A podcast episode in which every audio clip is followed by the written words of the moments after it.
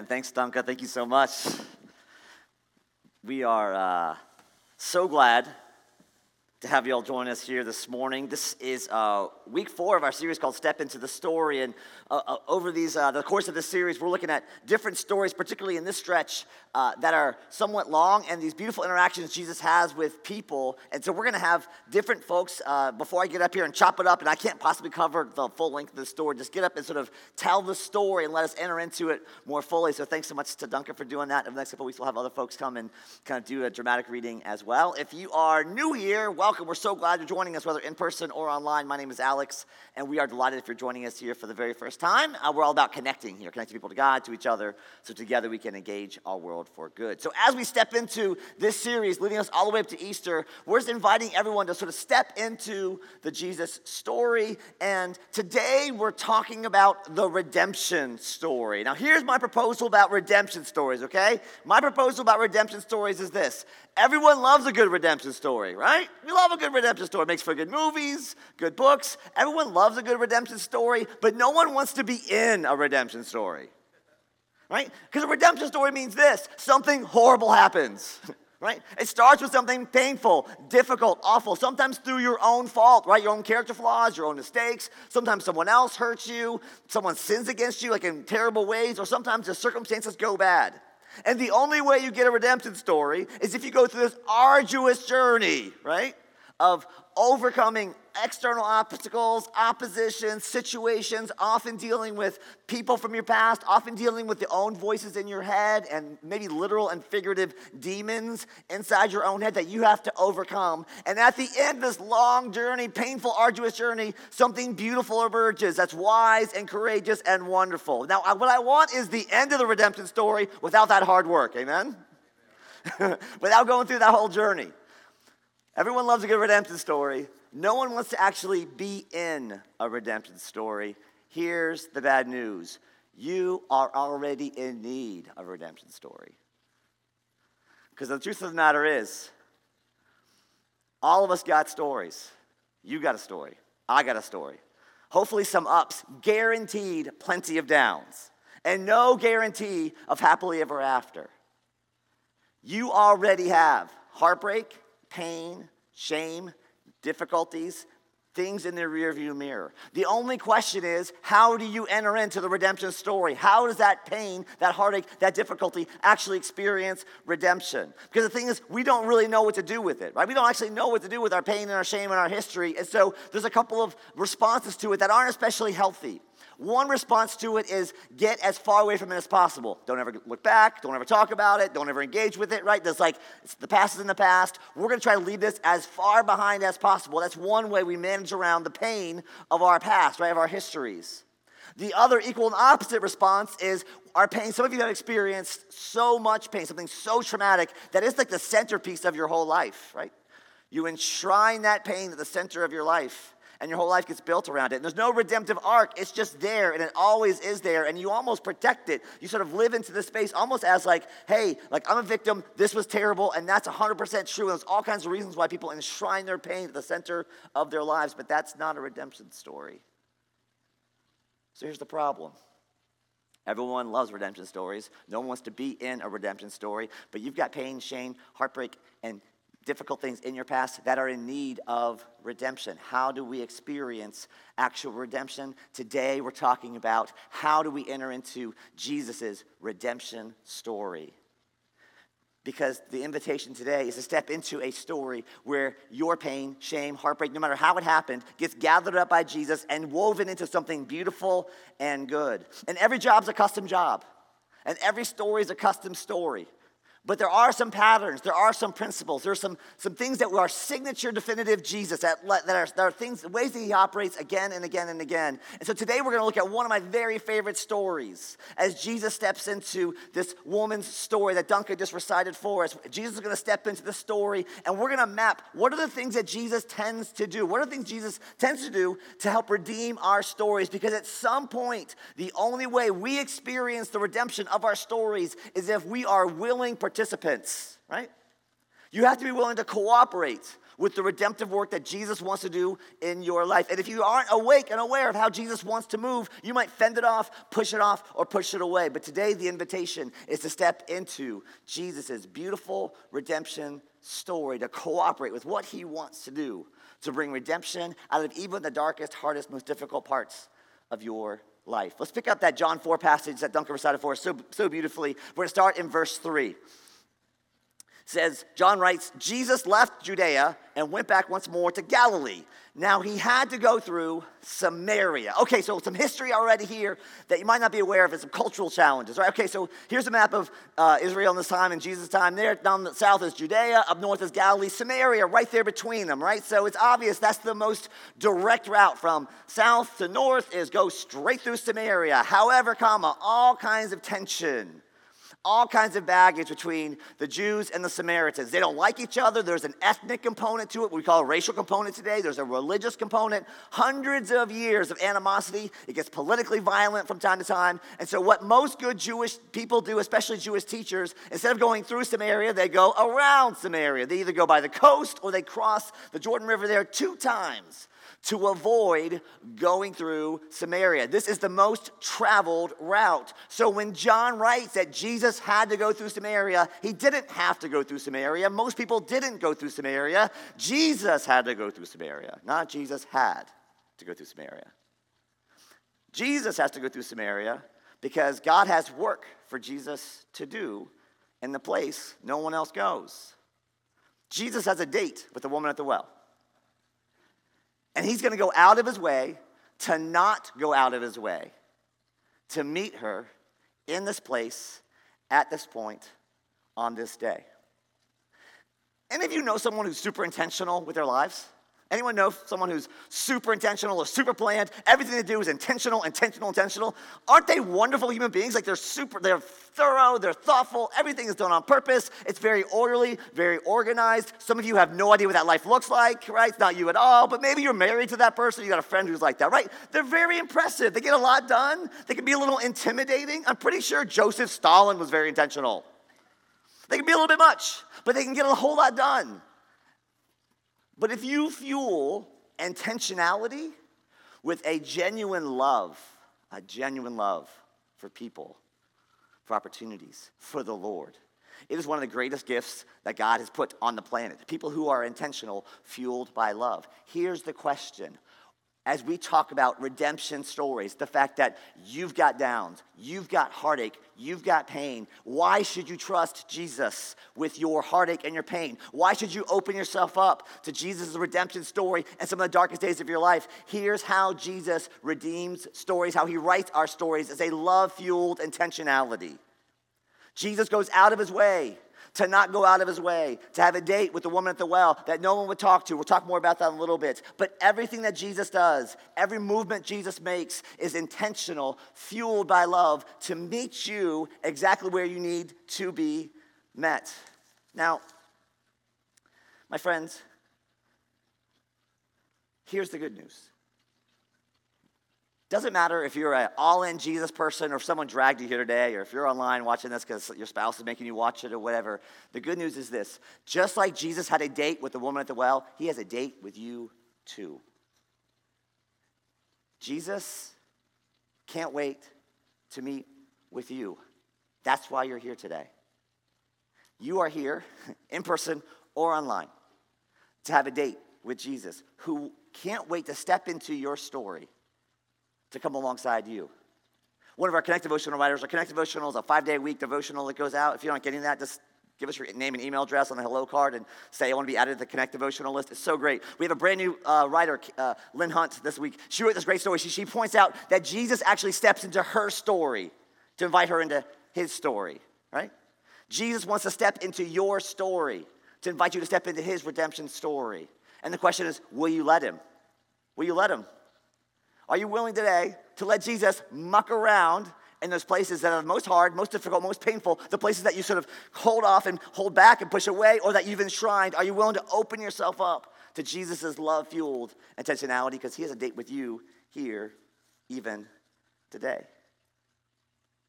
So Jesus goes out of his way to not go out of his way to, to pass through a town and a village that no good Jewish teacher would typically pass through. And here's how the story proceeds as he steps into the work God's given him to do. Verse 5. So Jesus came to a town in Samaria called Sychar near the plot of ground Jacob had given to his son Joseph. Jacob's well was there, and Jesus, tired as he was from the journey, sat down by the well. It was about the sixth hour. That means it was about noon. Now, this is a desert climate. What's life like in the desert at noon? Hot.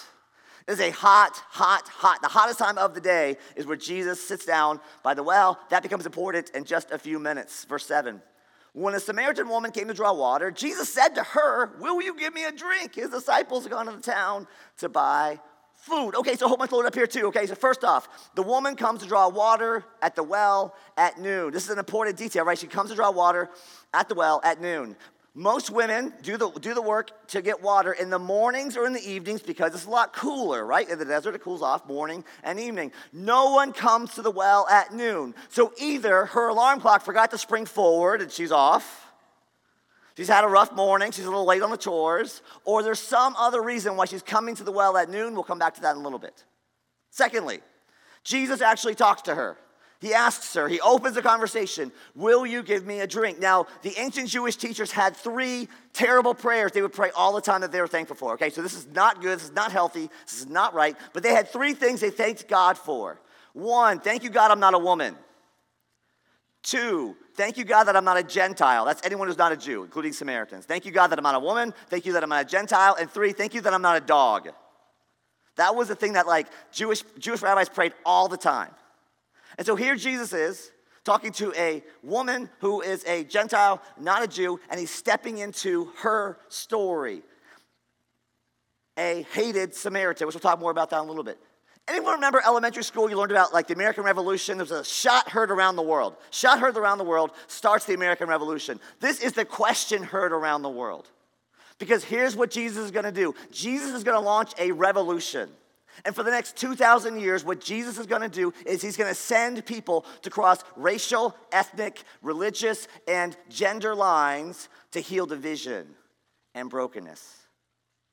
Everywhere Jesus people go, they are going to be intentional about crossing ethnic strongholds. These, these are spiritual strongholds. Every nation, every region, every culture for all time has had division along ethnic lines, and gender lines have always been fraught with tension as well. And everywhere Jesus people have gone for the last 2,000 years, they have been called to be bridge builders, to break through those racial strongholds, those gender strongholds, to be people who bring shalom, peace, reconciliation, right, healthy, holy relationships between people.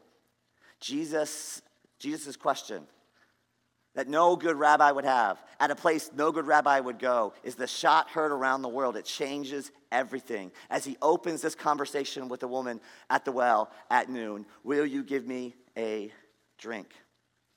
And then this little detail the disciples had gone to the town to buy food. Now, these good Jewish boys, they don't want to be there to begin with. They hate Samaritans, they hate Samaria. They don't like this trip to begin with. And then Jesus sends them into the town to go to the Piggly Wiggly to pick up some lunch. They are not whistling while they work. They don't want to be there. They're getting stares, they're getting glares. This is a very, very, very tense moment for them. But my friends, this is all part of how Jesus redeems our stories. Here's the truth of the matter sometimes the redemptive story of Jesus will take you to places you would rather not go. Sometimes the redemptive story of Jesus will take you to places you don't want to go experiences you don't want to have, situations you would rather not be in. And some of you totally get that because you don't want to be here at church. You would rather not be in church. Some of you, part of why you're here, part of why someone dragged you here today is that you might actually step into the story, but in order for you to be here, it's going to require you to step into a place you're not entirely comfortable. Here's the thing we are all wired up to seek our own comfort. We're all wired up to seek our own preferences. We're all wired up to make sure we are as comfortable as we possibly can be. But I've got good news for you, my friends. There are some things more important than our comfort there's redemption, transformation, growth, fruitfulness. And sometimes, following Jesus into his redemptive story requires us going places you would rather not go. After Jesus dies, raised back to life. He sends the disciples, he says, Disciples, go, go to Jerusalem. Judea, Samaria, to the ends of the earth. The disciples are going to spend the rest of their lives crossing ethnic lines that they would rather not cross, and this is a little warm up for them as he sends them into Sychar to buy some food at the local Piggly Wiggly for everybody as they go into town they would rather not go into. So Jesus is teaching them a lesson, right? And he's setting the stage for what it means to be a follower of Jesus here as he sends disciples into town to buy food. But he's also doing something else. He's also getting rid of them. Disciples go away. And in basketball terms, he would, we would call this a clear out. And no, I'm not going to talk about basketball ever again for the next six months. No more conversation about basketball, please. Ever again, at least for six more months. He's running a clear out. If, look, he has a date with the woman at the well. If the woman comes up and there's 13 Jewish dudes hanging out at the well, she's not coming to the well, she's gonna go back home. So Jesus has gone out of his way to not go out of his way.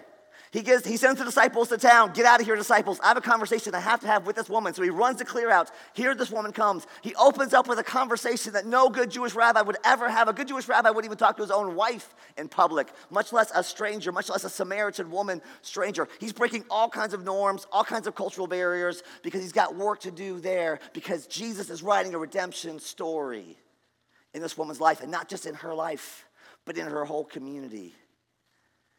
This is how the story continues.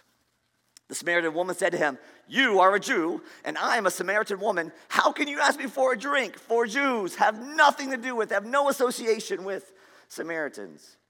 Jesus answered her, If you knew the gift of God and who it is that asks you for a drink, you would have asked him, and he would have given you living water. Sir, the woman said, You have nothing to draw with, and the well is deep. Where can you get this living water? Are you greater than our father Jacob, who gave us this well and drank from it himself, as did also his sons and his flocks and his herds? Hey, listen, when it's hot and nasty and you're doing a labor intensive job, you don't want some guy chatting you up at the well. Maybe trying to pick you up at the well, which is even part of the intonation here, right? She's got a hot, tedious, labor intensive job. And this dude is there, some strangers there chatting with her. She doesn't want to talk to him, right? She, has, she wants nothing to do with him. So she's a little chippy. She wants him to go away. She, she pulls out all her guns at the very starting of the conversation. She starts out, first off, she talks about the racial smugness of Jews. You Jews don't want anything to do with us Samaritans. How can you ask me for a drink, right? So she, starts, she, pulls, she plays the race card to start with. And then she says, obviously, you are ill equipped for the task at hand. You got no bucket. You are bucketless at a well. You are pretty useless, my friend. And then finally, she says, Our father Jacob gave us this well. Now, there's a history. This goes back to Genesis, right? The question is who are really God's people? The Jews or the Samaritans? Who are really God's people? Jacob, Jacob's name was changed to Israel wrestles with God. So listen, the question is who owns Jacob and who owns Jacob's well? That's all part of the history, right? So she brings up all the firing, all the history, all the animosity, all the antagonism. Listen, she does not want to have a conversation with this random guy at the well, but if Jesus wants to pick a fight, she's here for it. Some of you know exactly what, her, what she's like. But my friends, this is how Jesus redeems our stories. Because sometimes the redemptive story of Jesus leads you places you'd rather not go, and sometimes it leads you into conversations you would rather not have. Sometimes the redemptive story of Jesus leads you places you would rather not go, and sometimes it leads into conversations you would much rather not have. This woman does not want to have this conversation with Jesus, but Jesus is here to redeem her story. He's gone out of his way to knock out, go out of his way, to introduce, to step into her story there at the well in order to invite her into his story here together to cross racial, ethnic, and cultural lines, to break down gender barriers and animosity, and antagonism, in order to write a redemptive story in her life. Here's how the story continues Jesus answered Everyone who drinks this water will be thirsty again. Whoever drinks the water I give him will never thirst. Indeed, the water I give him will become in him a spring of water welling up to eternal life.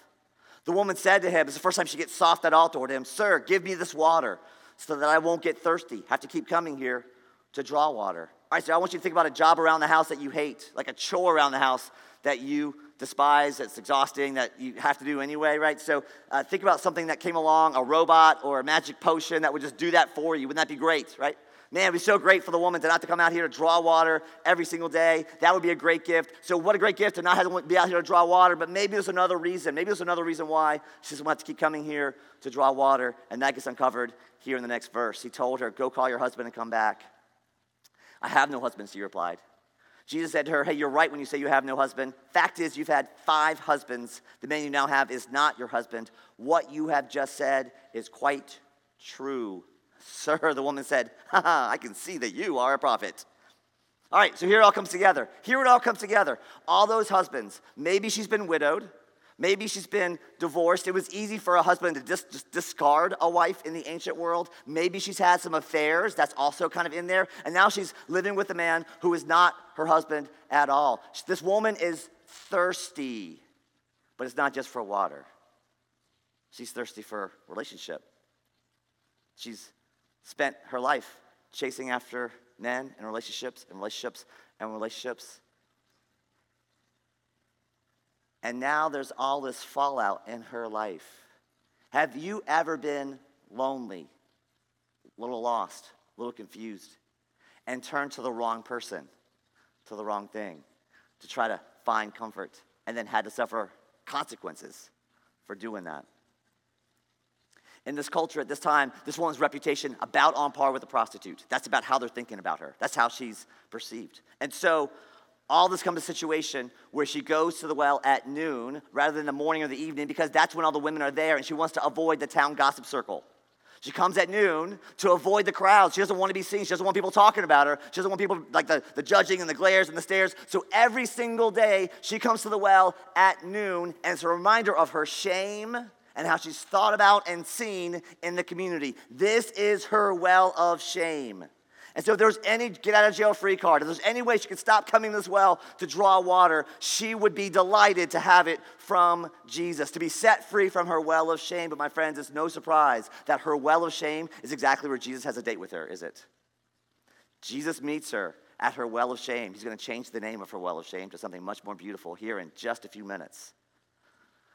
But Jesus meets her right here at this heartbreaking place, heartbreaking reminder of what her life has become every single day that she's tied to. But Jesus has a date with the woman at her well of shame to change everything. But at this point, Jesus gets much more direct, right? He's much more direct. He says, first off, hey, you've had five husbands. The man you now have is not your husband. Jesus surfaces the story of her life that makes her a social outcast. Now, I have not one, but two kindergarten teachers in my small group, okay?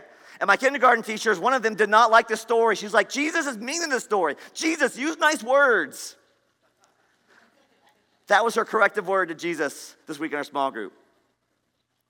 But Jesus has gone out of his way to not go out of his way, to have a date with the woman at the well. He's cleared out his disciples. He's opened a conversation to change everything. This woman is a fighter. She's had to learn to be a fighter. And so Jesus, so Jesus is going to meet her right there, that energy. But here's what Jesus is here to do Jesus surfaces our pain not to shame us, but to save us from it. He's not surfacing her history just to shame her, to pile on. He's surfacing her history to save her from her history to redeem her story. Because you got a story, I got a story. Some ups, all kinds of downs. What are we going to do with the parts of our story that are shameful, painful, and heartbreaking? Jesus says, I want to surface this, not to shame you, but to save you from it and to redeem all of it. Been working with a guy last several months uh, for he had he has a horrible family of origin story, just heartbreaking, heartbreaking, like the most dysfunctional, one of the most dysfunctional families I've ever heard of. And uh, 50 years later, it's th- all that sort of baggage, all that sort of history, all that pain is about to ruin yet another marriage as he's a total workaholic and all kinds of other unhealthy behaviors. And he's been, he's, he's, he started the last couple of years to get his mind around how dysfunctional his family was, how broken they were, all that kind of thing. And at one point, a couple months ago, he said, Listen, I don't want to talk about my family of origin anymore. That's in the past. I'm done with them. I don't want to give it any more airtime, any more weight. And I said to him, Listen, I know, I get that, I, I get that. But we're gonna have to deal with that pain in order for you to be healthy. That's the origin of so much of the pain. We gotta deal with that in order for you to move forward into a healthier place. And he kind of grudgingly acknowledged that might be part of the story to deal with the pain. And just like with the woman at the well, over the last few months, he's going through an agonizingly beautiful redemption story. And at different points over the last couple months, the Lord keeps bringing up memories, conversations, things his mom said, his dad said when he was really little that he'd forgotten about, that are surfacing. And as they're surfacing, I just keep telling him, hey, look, the Lord's bringing that to the light. Because, uh, listen, as long as your pain and shame stays in the darkness, you think it's, it's gone, but it's not gone. It's just in the shadows. It's sucking emotional energy, spiritual energies out of you. So Jesus brings it out to the light to set you free from it, to save you from it, to transform it so that it might be part of your beauty and no longer a curse, no longer part of the darkness. Beauty for ashes, the beautiful redemption story of Jesus. He surfaces our pain and our shame and our heartbreak not to pile on or rewound us not to have you be stalled out in it or stuck in it. He is writing a redemption story. He surfaces the pain and the shame in order to redeem the pain and the shame in her life and in our life too.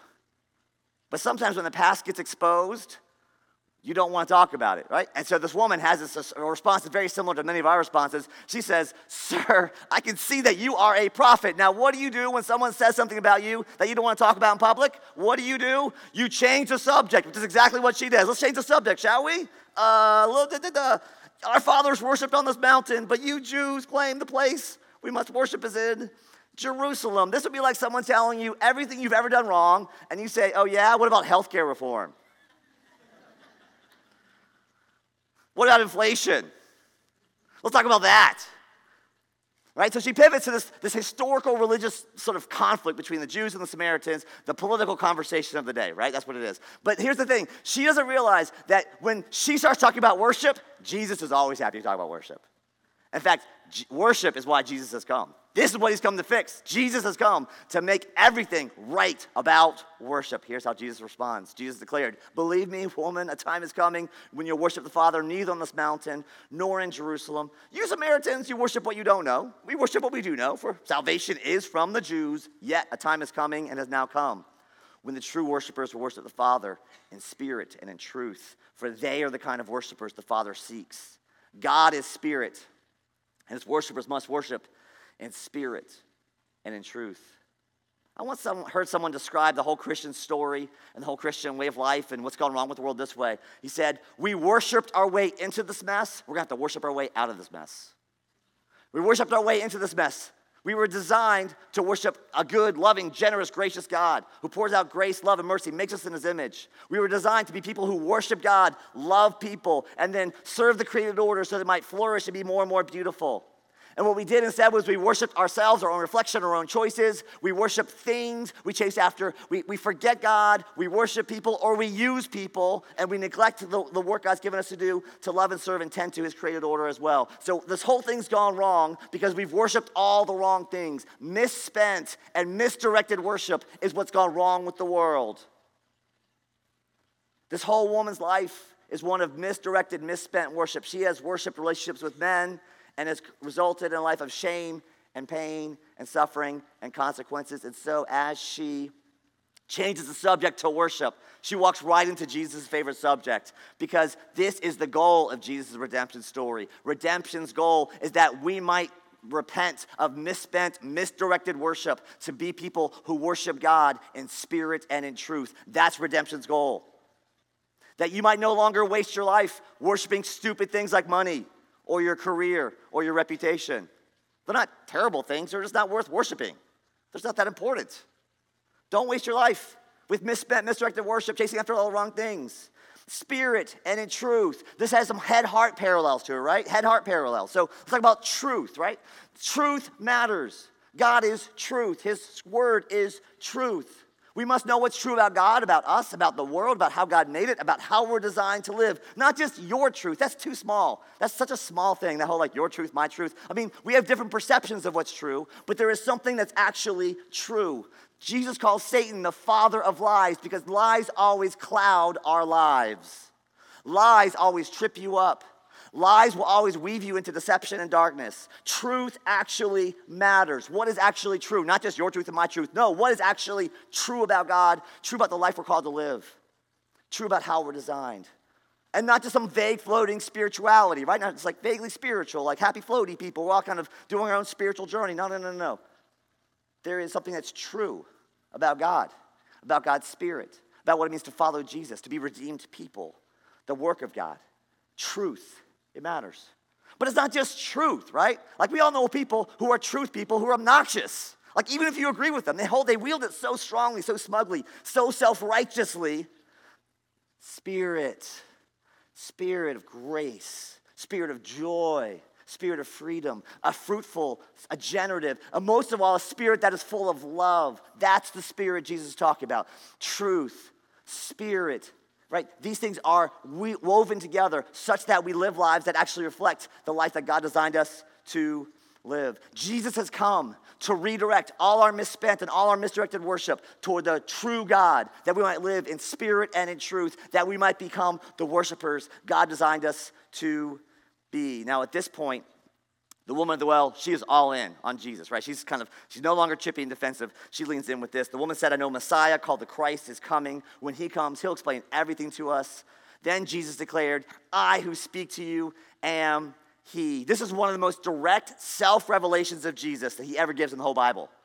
His most revealing comment about himself. And who does he give it to? Not a religious leader, not even a good group of Jews who he shares a lot in common with. He gives it to this woman at the well who's got the reputation of a prostitute there in Samaria as he's meeting her to redeem her well of shame, to make it her well of transformation, grace, truth. Let's watch the rest of her story as it unfolds, and then we'll wrap up. Then, leaving her water jar, the woman went back to the town, said to the people, Come, see a man told me everything I ever did. Could this be the Christ? They came out of the town and made their way toward him. Verse 39 Many of the Samaritans from that town believed in him. Because of the woman's testimony, he told me everything I ever did. So when the Samaritans came to him, they urged him to stay with them. He stayed two days. Because of his words, many more became believers. They said to the woman, We no longer believe just because of what you said. Now we have heard for ourselves. We know this man really is the Savior of the world. This is so remarkable. One of the reasons why I love this story so much. This woman has been outcast by her community. But when she meets Jesus, where does she go? Right back to the community that shunned her. You know what she says? Comes, Come see the man who told me everything I ever did. You know what some women said in response? Oh, well, I know some things you've done. I know some things you've done. That's not a secret.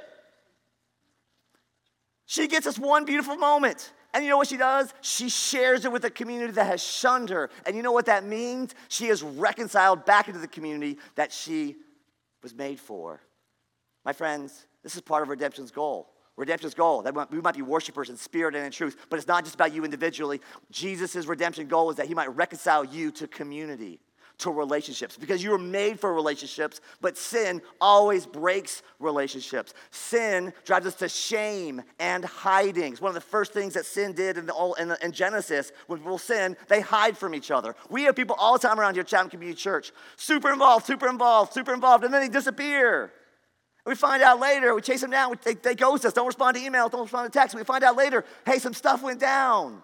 Some painful things went down. Maybe some terrible things they did or something else happened. And they just ghosted. They retreat from community rather than be stepping into community because sin always breaks community. And so, what Jesus wants to do is restore her back into the community that she was made for, the relationships she was made for.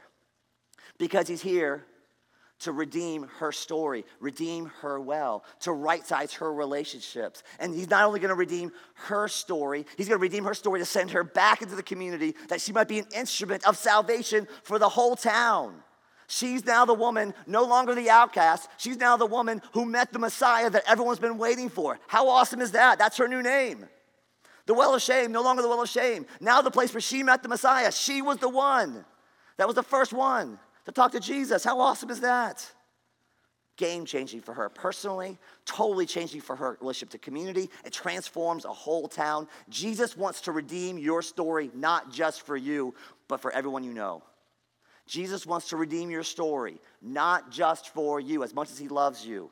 He wants to redeem your story for everyone that you know, that more and more people might be touched by the redemptive story of Jesus. Because here's the thing you got a story I got a story. Everyone you know has a story. Hopefully, some ups, all kinds of downs. And everyone loves a good redemption story, but no one wants to be in a redemption story. But the bad news is you're already in need of a redemption story. So, how do you allow that redemption story to touch you and everyone else around you? That's today's wildly important take homes as we kind of gather this all back together. Trust Jesus enough to let him into your story, even the hard parts, even those wells of shame, those painful parts, and then follow him into the steps of his redemption story. This is the journey that Jesus walks the woman at the well through. It is the invitation, it's where everything starts because the only way that we have a redemption story is if we cooperate with that redemption story. Let it into our lives. Things we talked about today, how does it happen? How does Jesus do that? How does he redeem our stories? First, he moves towards us with that love fueled intentionality. You can trust, you can trust, you can trust Jesus. He moves toward the woman at the well. He moves towards you today to redeem your story in this love fueled intentionality. Sometimes following Jesus into that redemption story is going to lead you to places you'd rather not go, conversations you would much rather not have. But there are some things better than your comfort there's redemption, salvation, transformation. Jesus surfaces our pain not to shame us, not to pile on, not to rewound us, not to have you stalled out in it or stuck in it, but to redeem it, to save us from it. My prayer is that we be open to that. And then two goals. Goal number one, that He might redirect our misspent, misguided worship to become worshipers in spirit and in truth, that we might actually become actual faithful worshipers of the God who made us. And then goal number two, the good news that Jesus redeems our stories, not just for us, but that we might be instruments of salvation to our community and all those we know and love. Jesus is reconnecting this woman to God and to others. Because that's what he's doing when he redeems our stories. He's inviting us into a story of redemption and transformation. May you and I trust him enough to open up those hard spots and invite him into our pain, our shame, our heartache, that he might write his magnificent redemption story. Let's pray. Lord God, thank you for being so generous and gracious to us. We pray that our hearts would be soft and open. As stuff comes up, maybe even comes up now that we're trying to push away and bat down like whack a mole to try to keep back, keep back, keep back things that we don't want to think about or deal with. Come, Holy Spirit, we ask that you would be faithful to surface even our wounded spots and do something magnificent with them. Come, Lord Jesus. We want to be open to having you meet us in our story that we might step into your story. Come, Holy Spirit. We pray that you would give us the courage and the strength to walk out and live out this redemption story you want to write in our lives. We ask in Jesus' strong and mighty name. Amen. Amen. Amen. Why don't we stand as we sing a last song together?